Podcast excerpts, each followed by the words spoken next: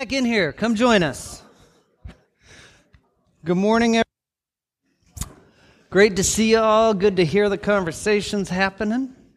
It's good to be together. I, for one, love the snow, so I'm just cheering for this. Um, uh, I'll be praying for a lot of snow this winter. Uh, you're welcome to pray the other way. Uh, that's where uh, diversity but inclusion uh, fits into our equation here.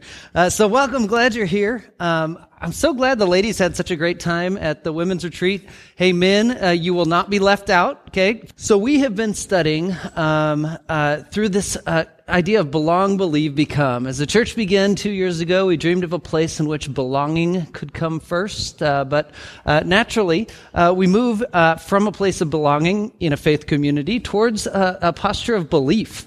Um, and in time, God does transformational work in our lives. So we've been working through this this series series here, trying to flesh out uh, some of the details of, of this idea of belong, believe, become. We've begun to think of it in terms of like a discipleship flow. We create com- communities of belonging. We create shared cultures and shared experiences that lead towards belief. And so we begin with radical inclusion and love, the ways we live our lives amongst people uh, here in our community, the people that we come in contact with. We talked about uh, the church, a place of belonging, um, the open invitation of Christ and the open invitation of, of the church to the world around us. Um, we began to talk about belief a couple weeks ago. Uh, we spoke of experiences that lead towards belief, specifically discipleship, the way Jesus discipled, and our invitation to follow uh, Jesus as well. Um, last week we spoke of that uh, moment of uh, belief and um, a, a, moment of conversion, of faith and salvation and hope in life.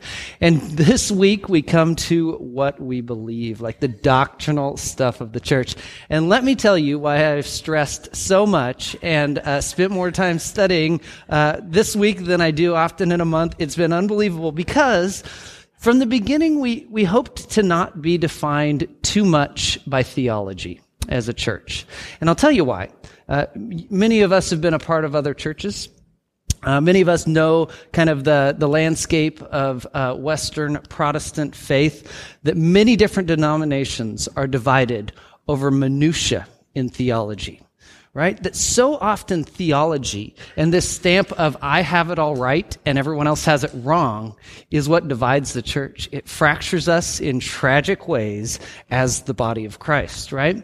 And so, so from the beginning, we, we said, man, we don't want to be defined theologically. Many of you found us, you saw a sign or a, a, a sticker in someone's window, you went online to look up, so what do they believe, right? That's often one of the, the first things. And for a long time, we kind of even resisted putting many beliefs there. Um, but we came to a point where we, we said we have to uh, we have to be transparent about uh, who we are and what we stand for.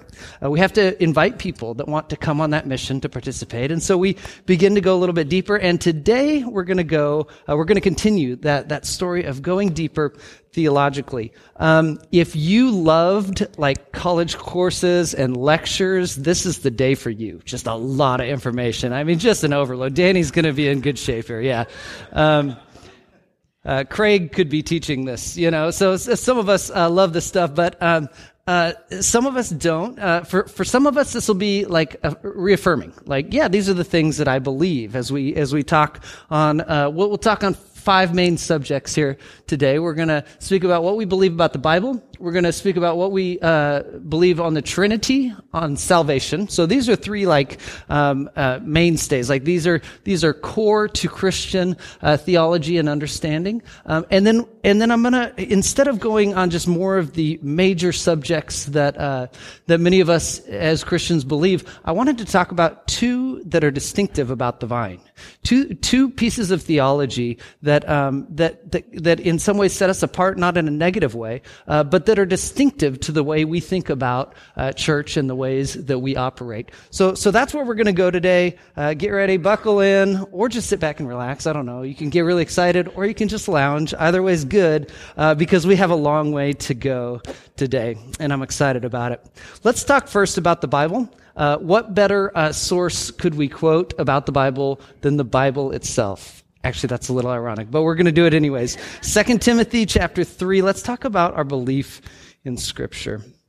Second, Second Timothy chapter 3 verse 16 says, All scripture is God breathed and is useful for teaching, rebuking, correcting, and training in righteousness, so that the servant of God may be thoroughly equipped for every good work.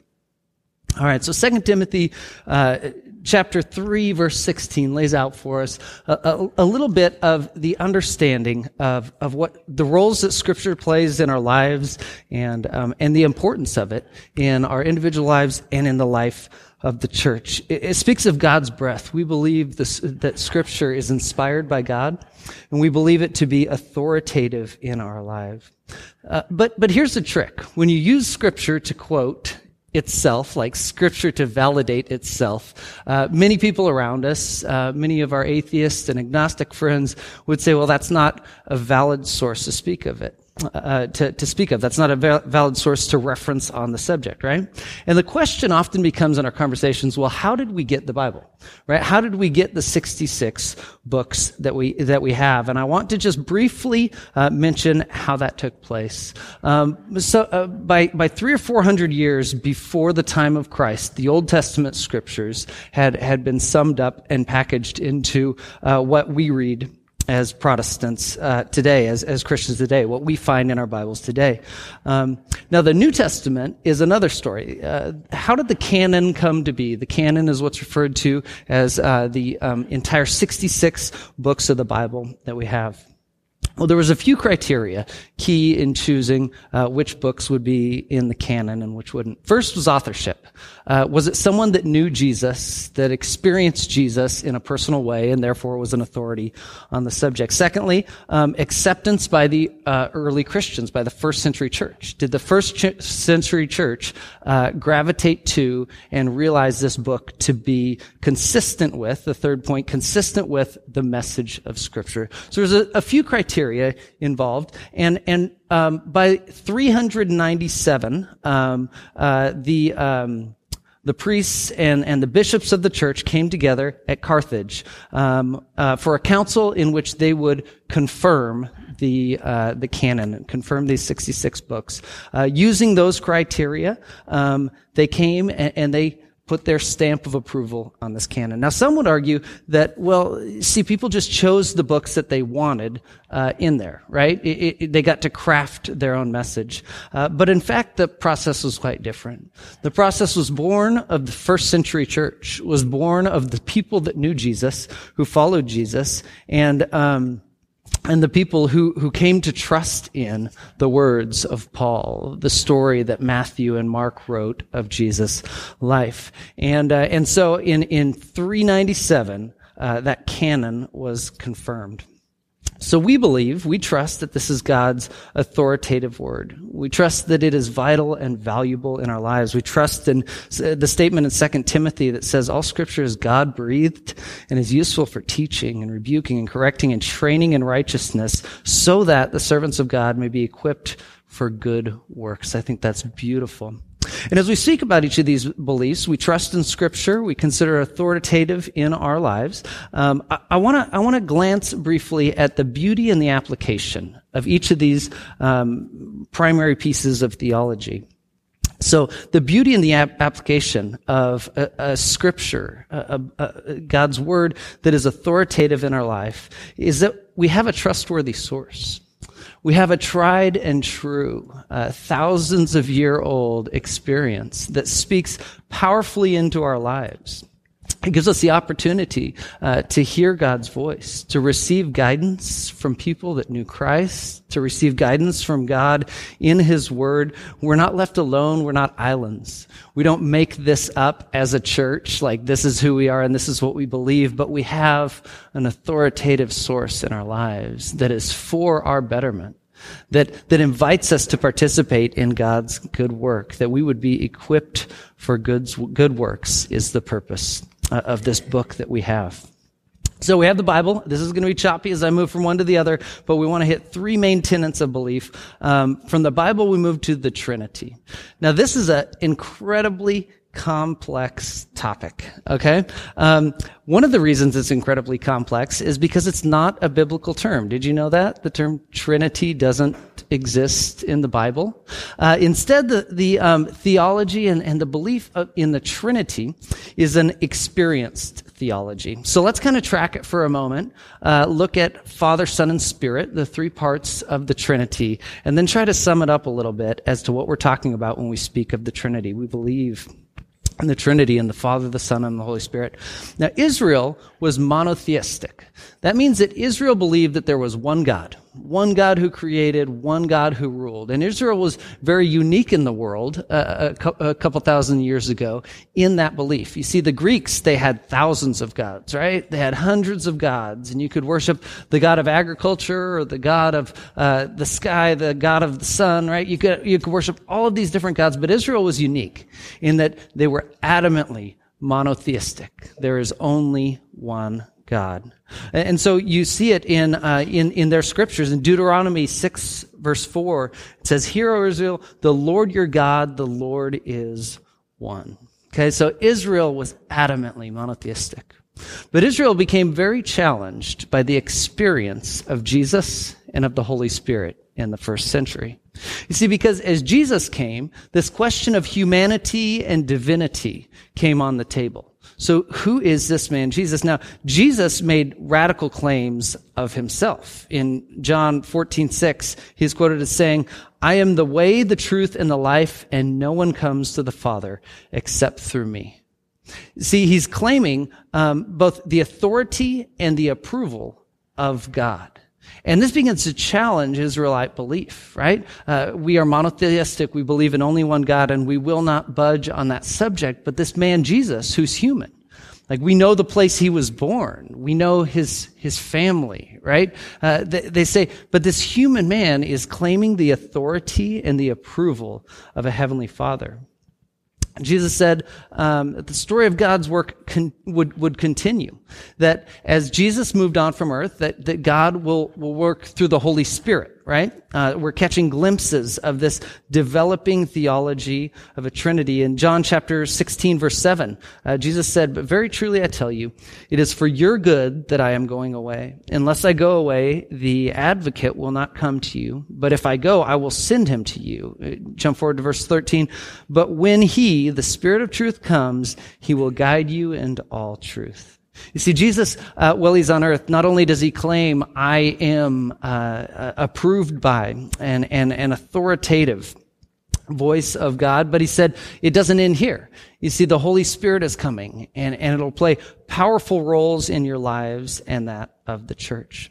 Now, this wasn't the first that the Israelite people had heard of uh, the Holy Spirit or the Spirit of God. In Genesis chapter 1, verse 2, very beginning of their scriptures, they'd heard of Ruah, the, the Hebrew word for the spirit. It means like a, the wind or the breath right? The breath of God. And, and in Genesis chapter 1, verse 2, it says that um, the earth was formless and empty. Darkness was over the surface of the deep, and the Spirit of God was hovering over the waters. So they've heard this idea of, of the Spirit of God that was involved in creation, that existed in the beginning. Uh, but their experience in Acts chapter 2, the, when we read in Acts, their experience at Pentecost of the Holy Spirit coming in power, well, this begins to transform the way they will understand God and His work in the world. It says this briefly. Uh, when the day of Pentecost came, they were all together in one place. Suddenly a sound like the blowing of a violent wind came from heaven and filled the whole house where they were sitting. They saw what seemed to be tongues of fire that separated and came to rest on each of them. All of them were filled with the Holy Spirit and began to speak in tongues as the Spirit enabled them. You see, uh, Israel who believed in one God was challenged with the experience of Jesus. They witnessed his resurrection and they questioned what could this mean? He claimed to be authoritative, to be God in human form. And then the Holy Spirit comes at Pentecost and powerful things begin to happen in the church. And so for the next few hundred years, the church asks the questions of what does this mean?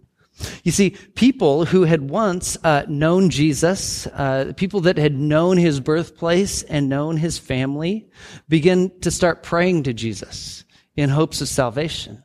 Like they knew him in physical form, the humanity, and yet they were beginning to trust him in spiritual form. You can imagine the challenge. And in time, the church had to adopt language that would, that would uh, be comprehensive language that could pull together this vast understanding of a single God but in the form of the Father, the Son, and the Holy Spirit. And this is where the conversation of the Trinity comes about. Um, people have to put to words the experience that God has brought before them in the first century. So the Nicene um, and the Constantinople um, uh, gatherings, the, uh, and the creeds written at them is where it began to come together. The language began to come together. These are in 325 and 381 AD. And, uh, and it went something like this. So there was still debate. The language that was coming about in, in our Christian circles in the church was, um, God is one being who exists in three persons. There is only one essence of being or being of God which all three persons share um, in entirety. Further, each person is God in himself. Okay, so that's a language that began to develop uh, a, a, realized theology. Three persons of the Godhead, three who are one, and there was debate as to which to emphasize: the oneness of God or the threeness. You know, the, the three persons. Um, and throughout history, it's been a difficult concept. Uh, to um, to define terribly well. I'll share with you a couple of modern theologians continually trying to try to put into words the way this works. And by the way, if this seems like scattered, like oh, why can't we just define it? Let's keep in mind that we're talking about a God far bigger than our comprehension, let alone the language we have to speak. And so hopefully today, as we talk about the Trinity and our belief in a God in three persons, rather than distracting or, or, or, or causing us difficulty in, in our belief, it's an invitation to realize a God who is far more vast than our ability to describe in simple terms. So here's what a few uh, modern people are saying on the subject of the Trinity. Um, uh, they're speaking of the social trinity, uh, three divine persons who coexist as one God in a, uni- in a unity sublimely unique, best likened to that of a family or a community, a society, for example, the church. So the term persons in the Trinity gets difficult. And so some today are speaking of it in terms of like a, a, a society, right? Like a church. All the parts come together to be one. That's good language for it. Uh, I'm going to skip what Karl Barth had to say and, and jump up here for Millard Erickson's quote. I'm looking at our time and realizing I cannot go into this kind of detail, um, sadly, but let's talk about it more. Vine 101, uh, other classes, and, and in our weekly studies, we can go into it a little bit deeper. But he, um, uh, Millard Erickson, uh, has done a remarkable job. And, and I'll just hit the highlighted words because that's all we have time for in the moment. Uh, but he speaks of the community, this trinity as a communion, uh, that there is union in God Himself, that is dependent upon uh, the life of each. Um, uh, he speaks of close relationship and agape love, self-giving love. He speaks of the closest and most intimate of relationships as possible. He speaks of equality and that all participate. And as I talk about, uh, we'll, we'll, wrap up on the Trinity here. Um, as we talk about, well, you know, what's the application of it? What's the beauty in this understanding of a Trinity? It is this. A God who exists in community invites us to exactly that. It invites us to community, to relationships that are edifying, um, to uh, um, to agape love. He invites us to know self-giving love. He invites us to know equality. He invites us to a place in which all can participate. Right? The, the way we will define God will drastically affect the way we will understand ourselves as individuals and as a church, rather than thinking of our of our isolated um, ourselves in isolated Western terms. We, we we begin to realize that God invites us to something much deeper, something that revolves around love and community uh, and and a self giving nature. All right, so. Uh, third uh, subject we want to touch base on was salvation and I'll be fairly brief on this one. Uh, we'll speak on it in fairly general terms. Ephesians chapter 2 verse 8 says this, uh, for it is by grace that you have been saved through faith. And this is not from yourself. It is the gift of God by uh, not by our works, so that no one can boast. For we are God's handiwork, created in Christ Jesus to do good works, which God prepared in advance for us to do. Uh, did you know this last week was the 500th anniversary of Martin Luther uh, nailing his 95 Theses onto um, the uh, Castle Church um, uh, 500 years ago. He nailed up these theses. And one of his primary arguments, and what many of these 95 arguments against the church had to do with, was uh, the, the subject of salvation, um, particularly the selling of indulgences, uh, which you're, you're smart people. Uh, you all have Google and can look that up later. Uh, so I won't go into detail on, on the subject of indulgences. Um, but Martin Luther began to bring, uh, 500 years ago, the church's vision back around to this Ephesians 2 sort of understanding. Um, that God had paid the price, that, that it is a free gift offered through faith. And so we believe that salvation is God's free gift offered to all those who will accept, all those who will put their faith in Jesus. The beauty of the application, we know how hard we each work in the week, right? Each week we pour ourselves out and each week there are things left undone. Do you ever just feel insufficient and unable to accomplish it all? Well, it's the same story in salvation. No matter how much good I do, I just can't be perfect. I just can't accomplish it. And the beauty of an understanding of salvation through faith, a free gift offered from God, is that it's not all about you. It's all about God, and it's all about what Jesus has done for us. Uh, roll forward, and I'm, I'm going to have to skip this one as well. Um, uh, but go ahead, keep going there, Craig. Yeah. Uh, so, um, William Placher. I didn't show my bibliography at the beginning, did I? I skipped past that. Uh, but William Placher, uh, History of Christian Theology, has some beautiful things to, to say about salvation, and it is that only God could meet God's criteria right? And so God uh, sent himself in human form that he could take on both the human and the spiritual aspect of salvation and hope. And in that, we find that free gift and that hope. All right, friends, let's shift gear a little bit. That was some of the major subjects, and I did not have near enough time to cover them comprehensively, but I wanted to say we believe that the Bible is God's authoritative word.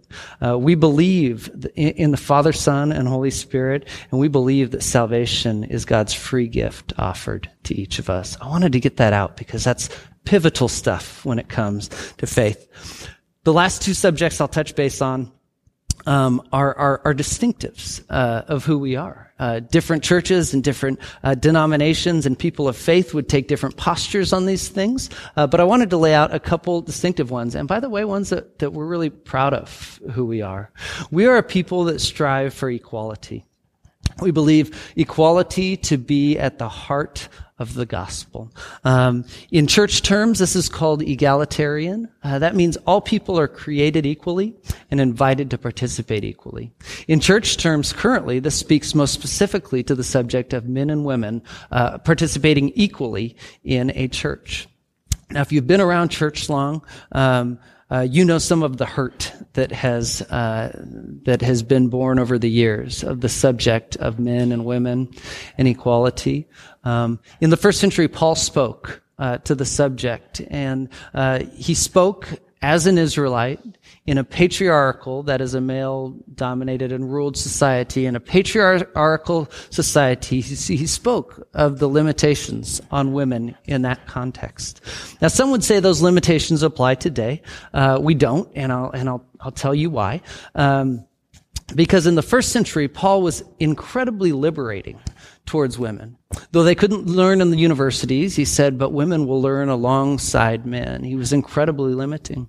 Uh, he was incred- incredibly liberating, but he was also limiting uh, in his cultural context. Limiting, saying that in this context, this is the way the church ought to operate. Now, this is not the only subject he did that on.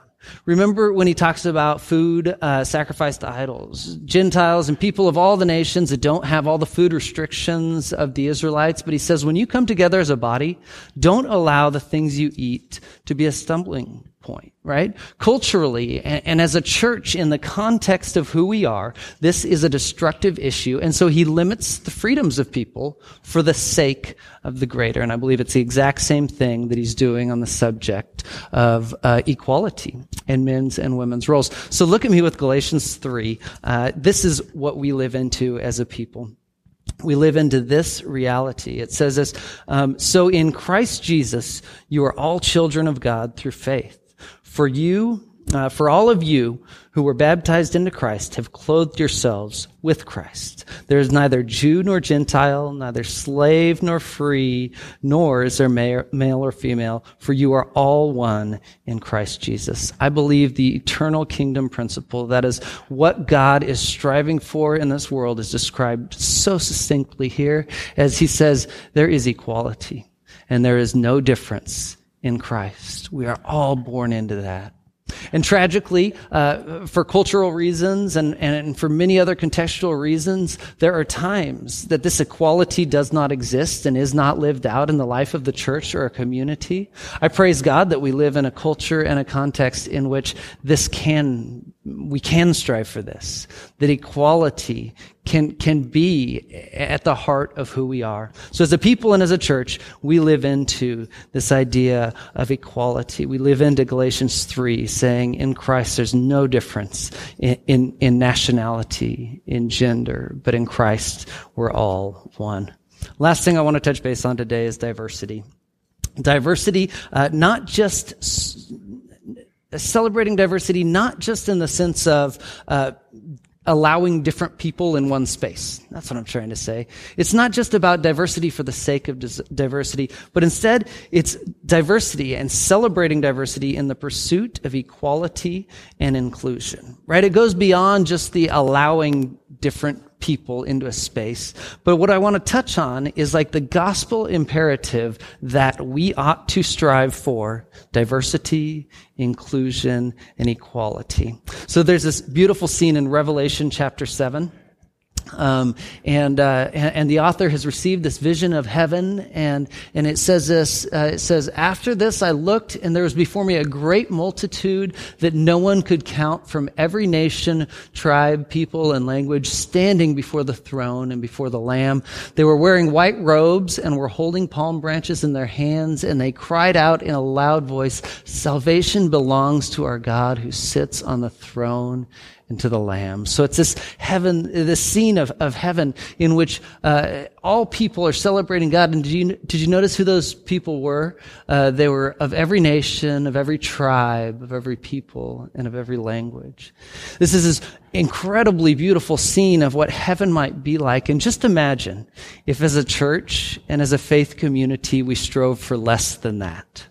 I think it is the biblical imperative that we strive for diversity, equality. Uh, the story of Jesus is one in which he elevates the marginalized. The furthest are the ones brought into the center of his ministry, and I believe as a people we're invited to that.